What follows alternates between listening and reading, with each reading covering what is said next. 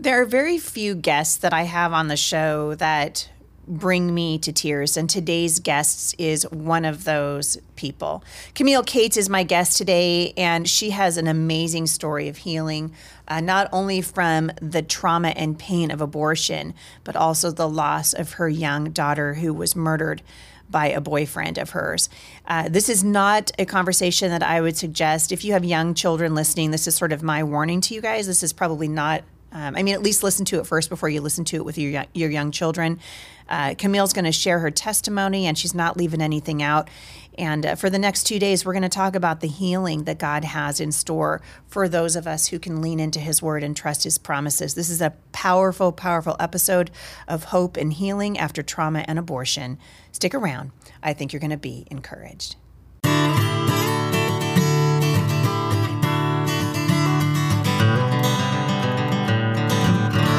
Thank you guys for tuning in. Before uh, I jump into my conversation with my guest today, I want to let you know that you can find her at a grittygospellife.com. That's a grittygospellife.com. Camille does biblical counseling. She's written a phenomenal book that uh, I hope you guys will avail yourselves of. If you if you know someone who has struggled through an abortion, or if you uh, have, or if you are post abortive yourself, Camille has a brand new book out that I think is going to be really important for uh, for every single person who is trying to speak into the conversation about abortion. So I hope you'll uh, check out her book. It's called Moving Forward After Abortion Finding Comfort in God. Camille's story is a powerful one, and her book takes it to the next level by teaching us how we can walk through women and men who are post abortive and uh, find the healing and grace that comes from the Lord. Her book's available from New Growth Press and also through Amazon and wherever books are sold. Again, the name of that book is Moving Forward After After abortion. And without further ado, this is my conversation with my friend Camille Cates. So, Camille, welcome to the podcast. I'm glad that you're here. Thanks for having me, Heidi. It's exciting to be with you today it's so much fun for me to uh, to meet friends of friends that at the Creation Museum and through the ministry of Ken Ham. I know you are a super fan, and uh, we have friends over there. But this is your first time on my podcast, and I would love for you just to share a little bit uh, of your own story and why you have so much compassion for women who have had an abortion and coming into this season. Right, we're coming into a very contentious election season. Another really important cycle uh, in a post Roe world. So things have really shifted. So tell us a little bit about you, where you came from, what your story is. Sure. So I grew up in the church. Um, I had heard all of the Bible stories about all these superheroes uh, of the faith growing up. And, you know, I had heard about Jesus and his dying on the cross for sinners. And it wasn't until I was about 12 years old, I went to youth camp and I genuinely put my faith and trust in the Lord to save me from my sin. But going back home after that uh, youth camp experience, I really didn't know what else to do with Jesus. Uh, I just did what I thought was we were supposed to do, which was go to church, read our Bibles, and pray. And those are all great things. Those are all shapers of our faith. Um, but I didn't really realize there was more to a relationship with Christ um, than than I had going back home. So I just kind of uh, lived this church, regular church kid kind of life, and uh, entered middle school and high school, and was really boy crazy from the time I was little. I got in trouble kissing a boy in my preschool class. Um, so I just, I've always loved relationships. And uh, as a young woman, I was really envious of some of the, the girls that I saw in school in these relationships. So when I got into high school, every almost everybody was dating and um, I jumped in, but I didn't have any kind of discipleship. Um, you know, good biblical background for God's design for a relationship. So I became sexually active very young at age 15, and I became pregnant uh, at 16. And I remember my parents were, um, you know, they were leaders in the church. And uh, when they found out, my mom found out I was pregnant, she came to me and she said, Camille, do you want to have an abortion? Your and mom? this was my mom. mother? Yeah, my so mom. Your, your mother, who is a, a leader in your church. She she was our uh, church's preschool director. Wow. So you know, it kind of shocked me that she would um, tell me that, and I thought, you know, I know that I shouldn't have had sex outside of marriage. I knew that, but I did. Um, but I knew, like God, God does not want me to have an abortion. That would that would be wrong, and um, so I just told her, I said, I really want to keep this baby. And thankfully, my parents supported me. They said, Well, we'll we love you, we'll support you. And so they did. And um, I pushed through, graduated high school early, and my daughter was born that summer. And um, right, I walked the stage six months pregnant. So I was that girl. A lot of times, people, you know, people have stereotypes, Heidi. You know, they think every woman that's had an abortion or in a crisis pregnancy is a teenager or a, a young adult. That's not always true, but for me, um, that was my story. And so, you know, by the time I had my daughter uh, at the end of uh, the summer, my mom really pushed me to get my education. So I started college full time two weeks after my daughter was born. Oh my goodness.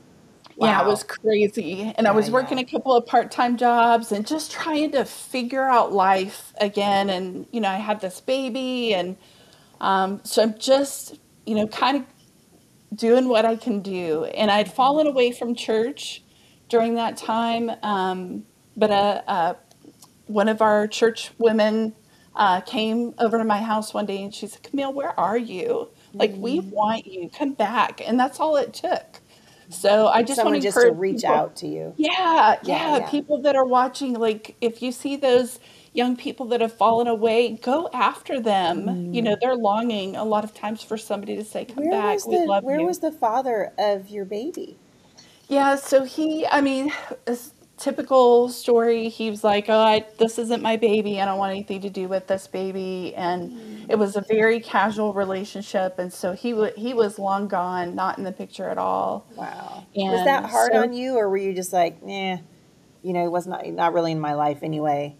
No, it it was hard. I mean, Yeah. I I craved that relationship, and you know, God gives us that innate desire for mm-hmm. family Yes. because that's His His design, and so I really um, missed that. Wanted a father um, for my baby, and I I think that's you know at some point she was she was a little bit older, um, about ten months or so. I began dating again and I really wanted to find um, that father, that father figure for her, somebody who would love me, somebody who would help us be this um, family, this complete family. And so I began dating again, but I had not been discipled um, back to what a biblical, healthy, you know, relationship should look like.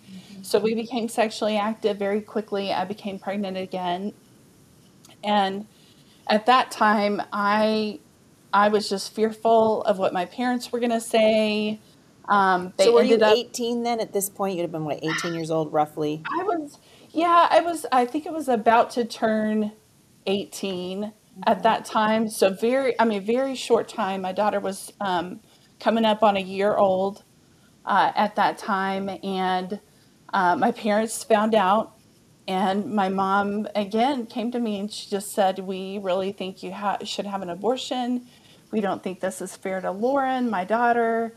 Um, you guys are both trying to trying to figure out life and so there was a lot of external pressure um, to have an abortion and so we kind of didn't we were young we didn't know what to do um, Was he a believer? of- was he a Christian? This this young man. no, um, he had a different uh, background, faith background, but he was excited. His parents had found out about the baby, they were excited. So when my parents weren't, you know, we kind of had this conundrum of what are what are we going to do? And um, really, the things that they were that they were telling me really put a lot of doubt in my mind and began to question is this the right thing to do how am i going to finish school and raise two babies and um, all of Yeah, a lot of the Um, what ifs. A- a what lot if of this and what ifs. if that? Yeah, yeah.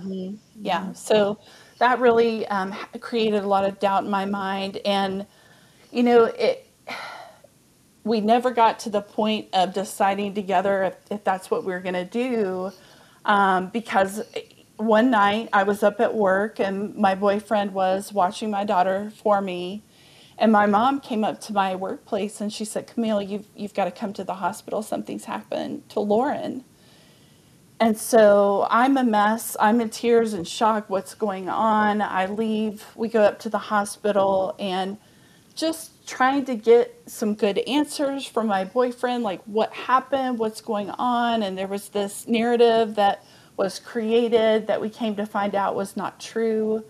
Um, and it, it, we found out through the um, course of 24 hours of waiting at the hospital that he had sexually assaulted and shaken her to death. Your daughter?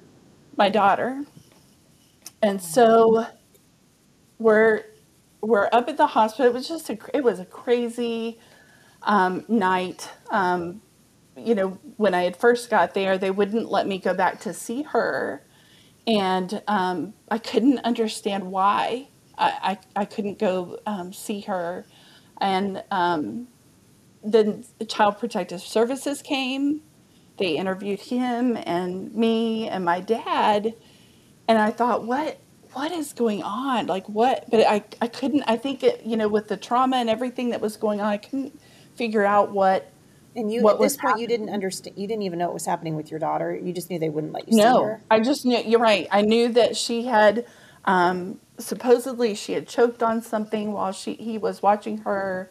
She became unresponsive. My parent, he called my parents, um, before he even called 911 to come over. And my dad had done CPR on my daughter and, um, they got her to the, the emergency room. And so nobody had seen her since that point. And um, yet we're being asked all these questions. And at that time, um, Child Protective Services told me, they said she's got brain bruises. She has contusions all over her brain. And um, we believe that's from somebody shaking her. And I just thought, what are you, sh-? like, could she have fallen off the couch? Could she, like, what, how did this happen any other way but somebody doing this? And, And you had um, no indication before that from this from your boyfriend, right? That he had None. any this side of him at all. None, none, none. You know, and you know, years later, and, being in biblical counseling, you know, you look back and it's actually pretty common for, um, you know, uh, partners or boyfriends of, of women to um, abuse their children. But I was young, I didn't know, was very trusting, no signs um, of that at all. And then um, the next day, her pediatrician pulled me into the hospital room, and that's when she told me about the sexual abuse. And at that point, I know I knew what had happened, and knew who had done it. And um, so she she was gone. Um, at that point, she was um, legally brain dead, and my, parents had talked to me, and the you know they have the the consultation rooms, and we were in there, and my mom is just telling me, she said, Camille, you have to have an abortion now. Like, there's no other option. And So now they're going to had- compound your pain. yeah, yeah, and the tra- the trauma of what's going on. So we hadn't even left the hospital, and they're already talking about having an abortion. So, you know, it had just a few, about a week um, of time in there between um, having my daughter's funeral and then processing and thinking through this. And I really wrestled, even in my young, like not not strong uh, relationship with the Lord. I still cried out to Him in prayer. I was just like, God, help, like help me. I don't know how to make sense of this.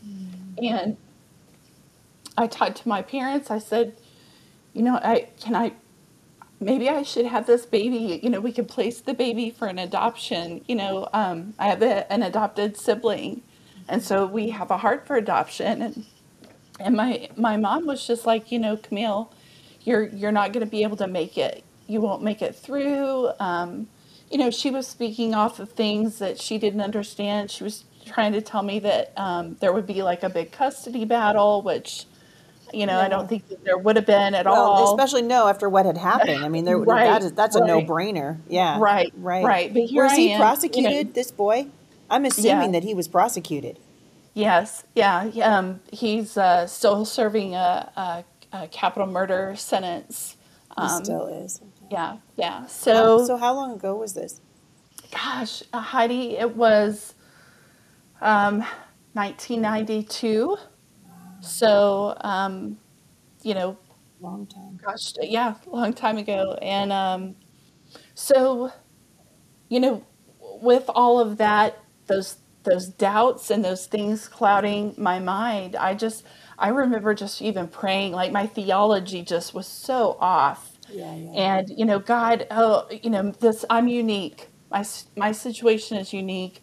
Somehow, some way, you've got to make it okay just this one time. So even in my heart of hearts, like I knew what I was doing was wrong, um, but I just couldn't see another way. yeah. Um, in so and that- much pain. You're just in Yeah. so much pain yeah, grief and and the trauma of that, and so um, and not having another voice to offset what I was hearing um, from the pressure from my my parents. So uh, we buried my daughter, and four days later, I had an abortion, and then my life just began to spiral, you know, downwards after that for a good uh, two or three years until the Lord. Um, you know, got got my life back on track, helped me to get my life back on track with him. So that was a really a really dark time, um, in being so young. But um, Now, when you say that, you know, the Lord helped you get your life back on track, what was the beginning of that? Was it people reaching out to you? Was it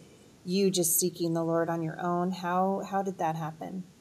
yeah, so I I talked about spiraling, you know, for a mm-hmm. good two years, and and just living in our darkness, just this Yeah. depravity, um, because I didn't care anymore. I felt like I had lost Yeah. everything. Yeah, well, because you had. Like, yeah, Yeah, yeah. yeah, So it's just like whatever with whoever, whenever. I I don't care about my life anymore. And um, they kept delaying my daughter's capital murder trial, and that was really hard because I didn't have any closure. yeah, yeah. And so, about the third or fourth time that they had postponed it, I had moved away um, from home, and um, I just decided, like, this is not working for me either. I couldn't get settled no matter where I was because the only way I was going to be settled was with the Lord, Lord, yeah. and with His help. And so, Where, what part of the country were you in again? I know you said it, but I forgot. yeah, I'm from Texas, and so um, I I was living in, uh, I grew up in uh, Amarillo, Texas, and I had moved away to Dallas, and I always tell young people like, you know, if your heart hasn't changed, you'll just go to a new place and find the same people doing Yeah, the same so stuff true. and get right back in. And so that's what I had done. Um, I only found more of it in in a bigger city. So um, the heart, the Lord helped me to just have an, a really unsettled heart. And I moved back home. I was like, this isn't working for me. And um, I remember uh, going out one night with a, a guy that I had dated previously, and he had taken me home at the end of the night, and he was kind of like wanting to be sexually active again. And I remember my something in my heart just snapped, and I was like, I know where this is going to lead. I don't want any more of that pain, and I am done. And so I just said, no thanks. And I left and I went um, into my home and I, I threw myself on my bed and I cried out to the Lord and I said, God, I have been chasing every other relationship in my life except the one I have with you. And I am done. And my life changed at that moment when I really surrendered um, to the Lord. And I realized now i don't know that I, I verbalized this at the time but i had really just had this heart of idolatry of relationships and not understanding that those that longing is given to us by god to point us to him and that fulfillment of the perfect relationship through salvation with christ in him. And so um, after that time the lord brought uh, a young man in my life who had just graduated from seminary we had grown up in church together. And so he kind of, I always say jokingly, he was um, godly stalking me. So, like, we're our families knew each other, and he'd see me around town, and he just kind of kept coming over and you know, hey, you want to hang out? And um, so we started hanging out as friends, and he just told me one night that he had feelings for me. Um, and I thought, well, okay, I know he knows about what happened with Lauren, but he doesn't know about my abortion, and he's mm-hmm. headed into youth ministry, and he doesn't need a girl like me. Oh, so the shame. Yeah. And so I think he sensed that hesitation in me.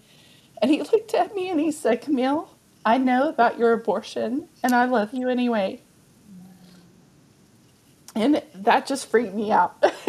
so I left. I was like, okay, thanks, bye. Yeah, and yeah. Um, because now you're in like self protection mode. Right, right. And yeah. I'm like, what is going on? How what's happening, God? And and I just remember the Lord just kind of sweetly bringing to mind that He's holy and He loves sinners like us, and He He sent His Son to die on the cross because He loves us and He wants to be with us anyway. And that was such a sweet picture of the gospel to me. So, Heidi, I did the smartest thing I could, and I married that man.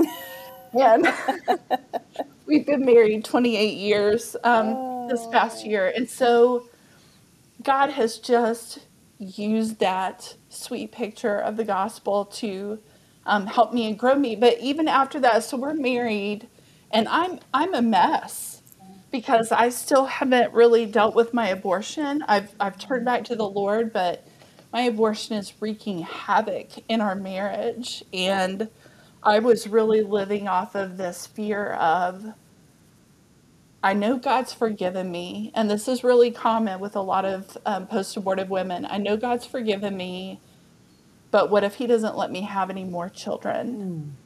That's like my punishment that I have to live with. Wow. Okay, so we're um, I'm out of time for today, but I'm gonna we're gonna pick this up again tomorrow sure. because your story and the reason it's so compelling to me. I'm sitting over here just I mean honestly, Camille, I have goosebumps from like uh, for head to toe because the Holy Spirit so works so powerfully in your story and in your life. Uh, would you be willing to come back tomorrow and we'll finish the story? Everybody's everybody's on the edge of their seat going, "Wait a second, you can't do that." But I'm out of time. I'd love it if you come back tomorrow and we'll we'll pick this up then. Sure thing. I hope you guys are enjoying this. I know that I am. If you're watching this on Rumble or YouTube, you can see that I'm crying too. It's an amazing. You guys, we serve the healer. You know, I came from a very hard background. Camille has a story of healing all her own and for those of you who are listening and you need information, you need some help, we're going to encourage you that way. Uh, I'm going to send you to Camille's website, and I hope you guys will check that out and then come back tomorrow because uh, this story has a beautiful ending to it because we serve a risen Savior. Thank you guys for listening. I'll see you right back here again tomorrow at the intersection of faith